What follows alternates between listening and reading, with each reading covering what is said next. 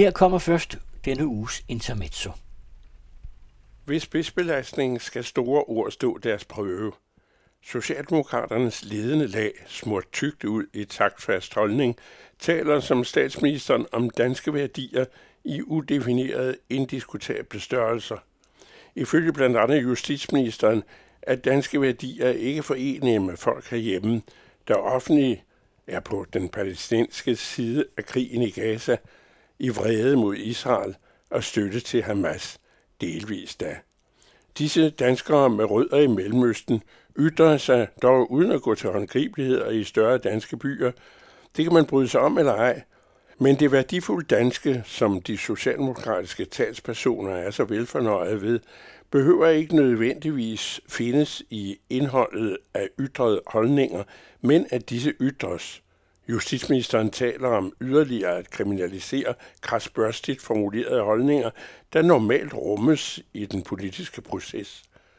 På den baggrund bør borgerne frem for polarisering oppefra gavne sammenhængskraften ved fortsat at give forskellighederne mæle, hvilket ikke synes lovende, når de magtfulde således henviser afvigende holdninger til vrangsiden af dansk værdinorm, hvor normens nidkært bevogtede grænser så ellers trækkes. Statsministeren har før været ude med kravet til danske journalister, at de ikke skal være historieløse i konflikten. En udtalelse, der i bestand formulering ikke tog hensyn til den stridbare regions blodige fortid med over tusind år på bagen, da Jesus fik sine første sandaler. Historieløs var så vist ikke det spørgsmål, den unge journalist stillede, snarere for nu at blive fædrelandets vedtagende værdikatalog rettidig journalistisk omhu. I kategorien af nationale værdier er det tungt at konstatere mellemgenerationen af socialdemokratiske lederes dialektiske tunghørighed og besvær med nuancer i deres gerne langt trukne svar, hvor de notorisk ofte ikke finder sig at blive afbrudt af forundrede spørgsmål.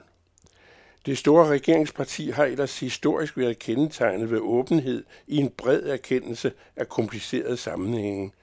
Socialdemokratiet er i sine bedste øjeblikke ikke alene socialt i vid forstand, men også demokratisk.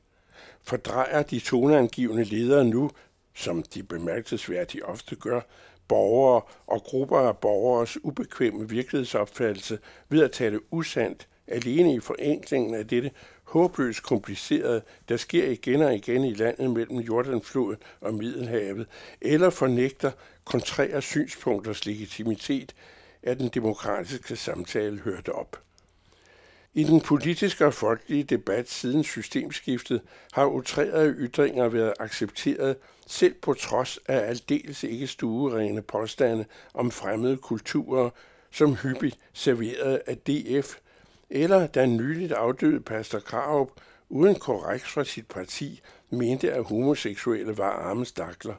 Og uanset at skidt i nulevende danske politikere for begge fløje har markedsført groft nedsættende meninger om alt andet end egen art, hører sådan udsagn inden for straffelovens rammer bestemt hjemme i debatten.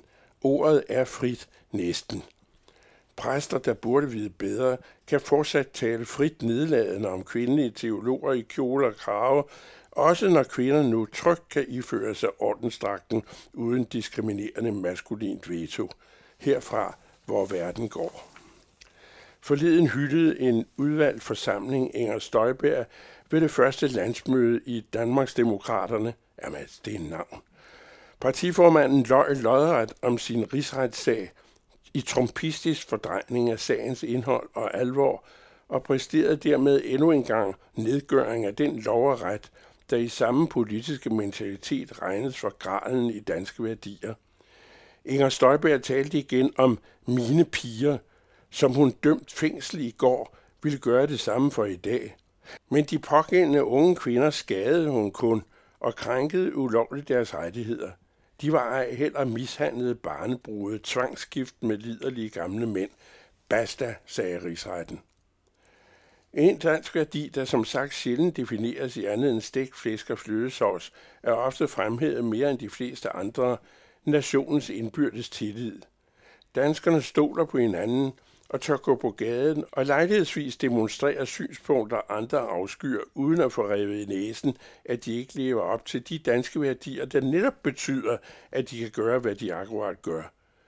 Danskere har tillid til systemet og til lederne, uden mildt sagt at se dem som ufejlbarlige, bortset fra måske Støjberg i egne rækker. Danskerne kan føle sig trygge ved, at embedsfolk ikke stjæler eller er korrupte, måske bortset fra våbenindkøb. Tilliden er betragtelig. Nu viser det sig i at den er faldende, og nok til at forskerne påviser faldet. Her hjælper det næppe på tillidsfuldheden, når det en dag går op for Støjbergs flok, at vores inger er fuld af løgn. Kan hende, at ledelseslaget i regeringsparti nummer 1A skulle overveje, om tillidstabet i før sympatiserende kredse hænger sammen med øget uvilje mod politisk mistænkeliggørelse af nuancerede tolkninger. I hørte Georg Metz med sit intermezzo, som han også skriver til Klumme på Information hver fredag.